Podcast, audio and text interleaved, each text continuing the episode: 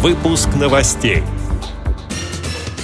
Приморская региональная организация ВОЗ выразила недовольство по поводу качества укладки тактильной плитки. В Казанском реабилитационном центре «Ярдем» начнут работать с новой категорией инвалидов. Чемпионат России по велоспорту «Тандем-шоссе» завершился победой тамбовчан. Далее об этом подробнее в студии Наталья Гамаюнова. Здравствуйте. Здравствуйте. Приморская региональная организация Всероссийского общества слепых выразила недовольство по поводу качества укладки тактильной плитки в городе, рассказывает пресс-секретарь организации Зоя Полякова. Когда программа «Доступная среда», вот э, закон вступил в силу, когда он начала действовать, обратились в городскую администрацию, чтобы они положили тактильную плитку от остановки транспорта «Русская» и до четвертой поликлиники, потому что туда постоянно ходят незрячие, и там бюро медико-социальной экспертизы, когда они начали ее выкладывать, они нас в известность не поставили.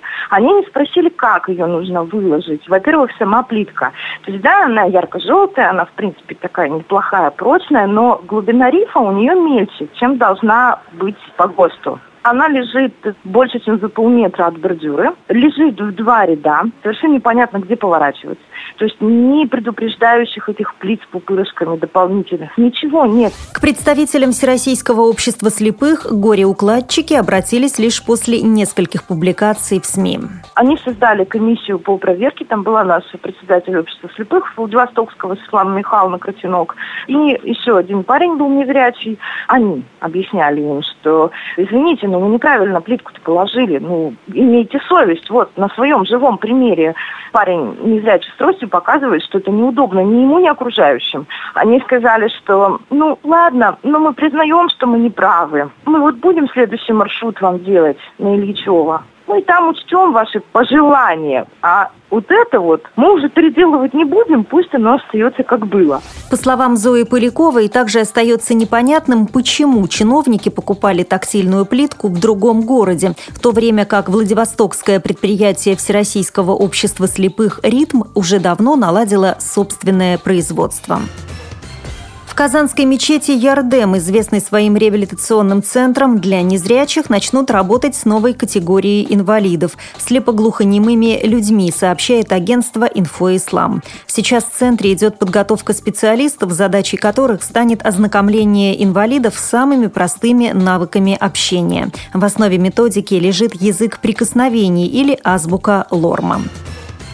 В Воронежской области завершился чемпионат России по велоспорту «Тандем-шоссе». В первый день на индивидуальной гонке 25 километров среди мужских экипажей лучший результат показали Николай Нехорошев и Михаил Ермаков, представляющие Тульскую и Тамбовскую области. Второе место у их земляков Дмитрия Каширина и Сергея Попова. Третьими стали, как и в прошлом году, велосипедисты из Свердловской области Александр Еркулов и Сергей Шатрыгин. В женском женском зачете золото у тамбовчанок Эммы Полушкиной и Натальи Елеферовой, серебро у Евгении Вершининой и Елены Богдашовой из Санкт-Петербурга, бронза у Просковьи Яковлевой и Екатерины Константиновой из Костромы.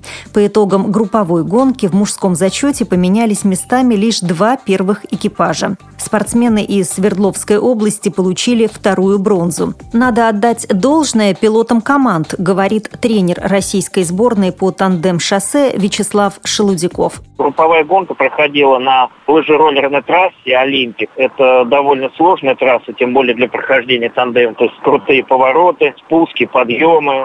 И вот она внесла так свои коррективы.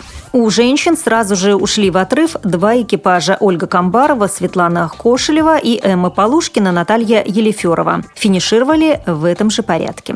Буквально 5 10 секунд, 15 секунд преследовали их вот на протяжении многих кругов полдистанции представители э, Костромы. Санкт-Петербург сразу далеко отстал. Но в результате уже в конце второй половины дистанции стало ясно, что кто-то из этих первых двух станет чемпионом.